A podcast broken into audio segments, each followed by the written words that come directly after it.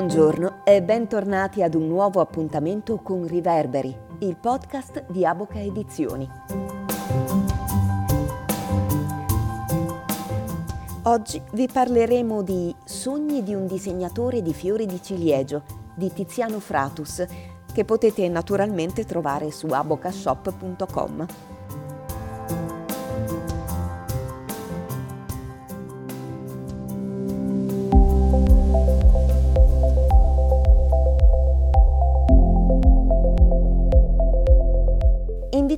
Alla lettura, in questo caso si fa di più, si invita ad imparare un nuovo linguaggio, anzi davvero una nuova grammatica, quella che ci riconduce alla radice della nostra natura, all'immaginazione originaria, a ritrovare il bosco che dunque sono, per parafrasare il filosofo Derrida a proposito dell'animale.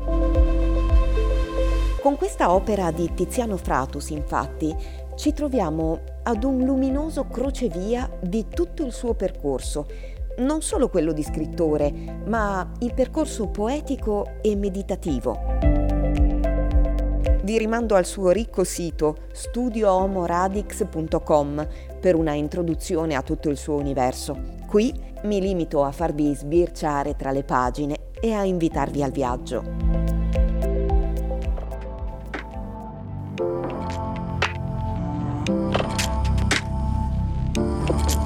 L'esplorazione in questo viaggio coincide sempre anche con un ritorno all'essenza. Le parole si fanno rarefatte, sempre più vicine al silenzio. La scrittura diventa sempre più viva e più simile all'immagine, tanto che le prose sono delle meditazioni e le poesie sono tutte polifoniche e polimorfiche, cioè si plasmano anche visivamente come foglie e come semi.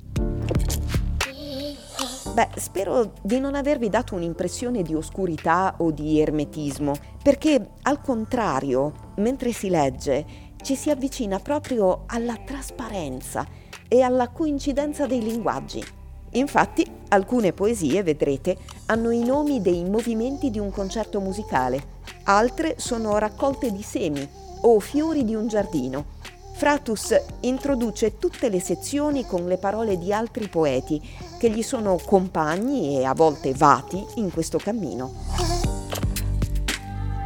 E se vogliamo cercare un ulteriore riferimento, allora lo troviamo chiaramente nel filosofo francese Bergson, quando descrive lo slancio vitale, cioè la potenza creativa originaria e inesauribile, la sorgente da cui tutto sgorga e si ramifica continuamente.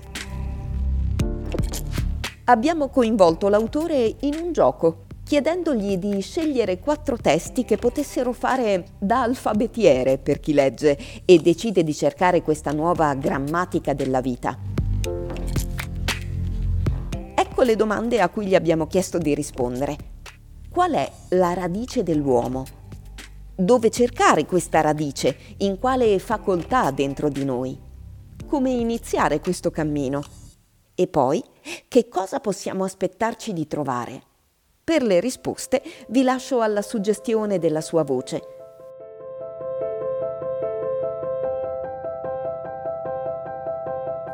C'è un bosco che mi abita dentro un silenzio cantato e interminabile,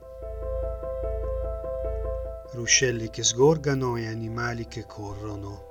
Io non so chi sono, ripete la voce, non so chi sono, ma sento che c'è questo mondo di fine trama che abita un luogo senza confini, qui nel petto, nel cuore, nella mente popola le ore del sonno e nutre le ore di pensiero. Ecco perché quando faccio ritorno nel bosco reale mi vien voglia di urlare, di amare come ama una madre che non distingue un figlio da un altro figlio.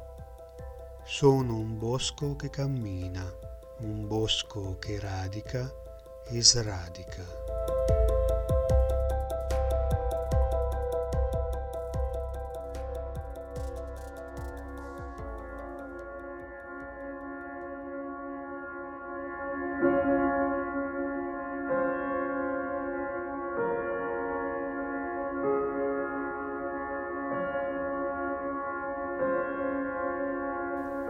Nel disegno c'è un poeta, fra le sue matite dritte una testa di capelli annebbiata sopra un foglio e il foglio intarsiato nel tavolo. Il Cristo degli impervi è inchiodato alla parete su legni che hanno perso il vento, ma non i graffi di sangue di una civiltà annegata in acqua salata.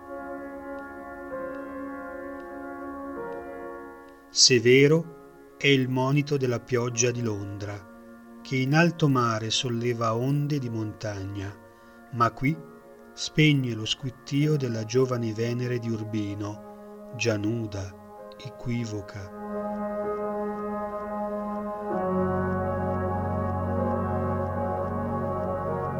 E lo stormir di fronde alle porte di Sarajevo. Un pesce spada smacchia sul foglio infilza il volo dei piccioni di piazza San Marco. Il sole moltiplica i boschi e l'acqua che ruscella l'idea del grembo di madre.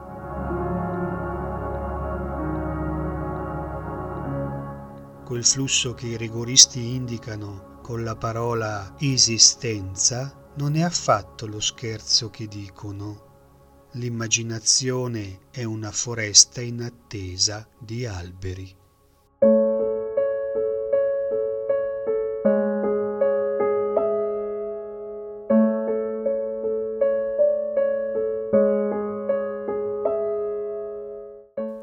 ritornare quotidianamente al silenzio dei boschi e degli alberi è stimolato da una vocazione al silenzio assoluto, un rinunciare forse al fondo a compartecipare a questo vasto teatro spalancato che è la vita degli umani sul pianeta Terra, destino al quale sento di appartenere soltanto a tratti.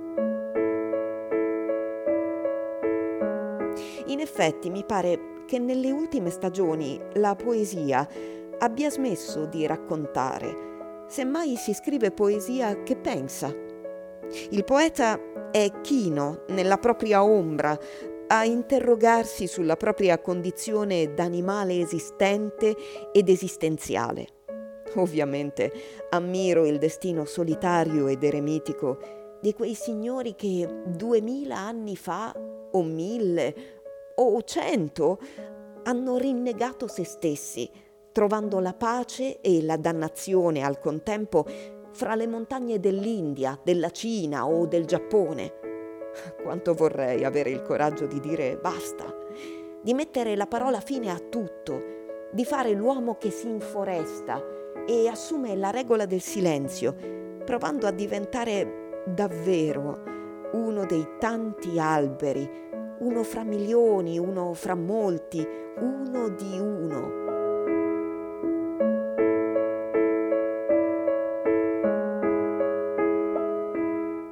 Alla fine abbracciare l'imperturbabilità dei nostri confratelli radicanti e magari provare anche soltanto per una notte quel che il monaco eremita zen Daigo Ryokan scrive in una poesia.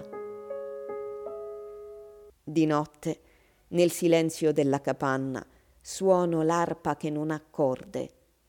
La sua melodia sale al cielo col vento. La sua musica si unisce a quella del torrente, risuona nell'intera vallata, mormora nelle foreste e nelle montagne. Se uno non chiude gli orecchi, non può udire questa musica silenziosa.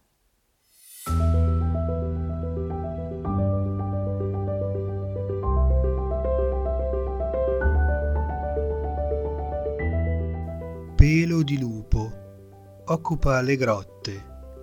In cima al monte seppellisce le ultime litanie della madre che lo mettono al mondo.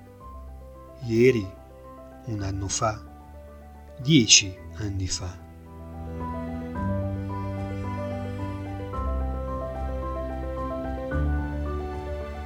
Pugni stretti e ciocche madide di sudore spegne le braci dentro quel suo fragile cuore a forma di fiaccola. I ricordi che ancora lo sospingono alle scene dell'infanzia, quando era occhi che guardavano, lingua che tentava e un figlio che imitava. Ora venera l'accecante lucore della luna, lei, avvolto in un anonimo manto notturno, attende nel suo ghiacciante silenzio il passaggio dei lupi, per guardarli negli occhi, ammesso che li sappia trovare, e gridare con loro la disperazione tutta del mondo.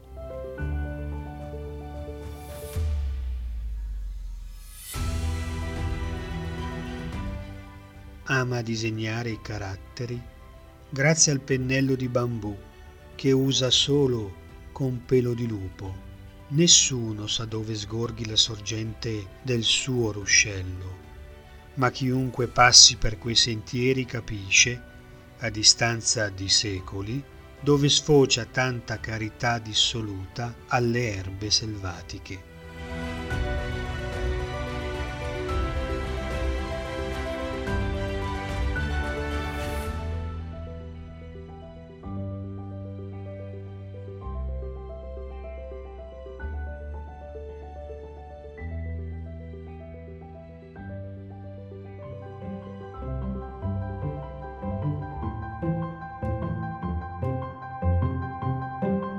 Do appuntamento con Riverberi su Apple Podcasts e su Spotify.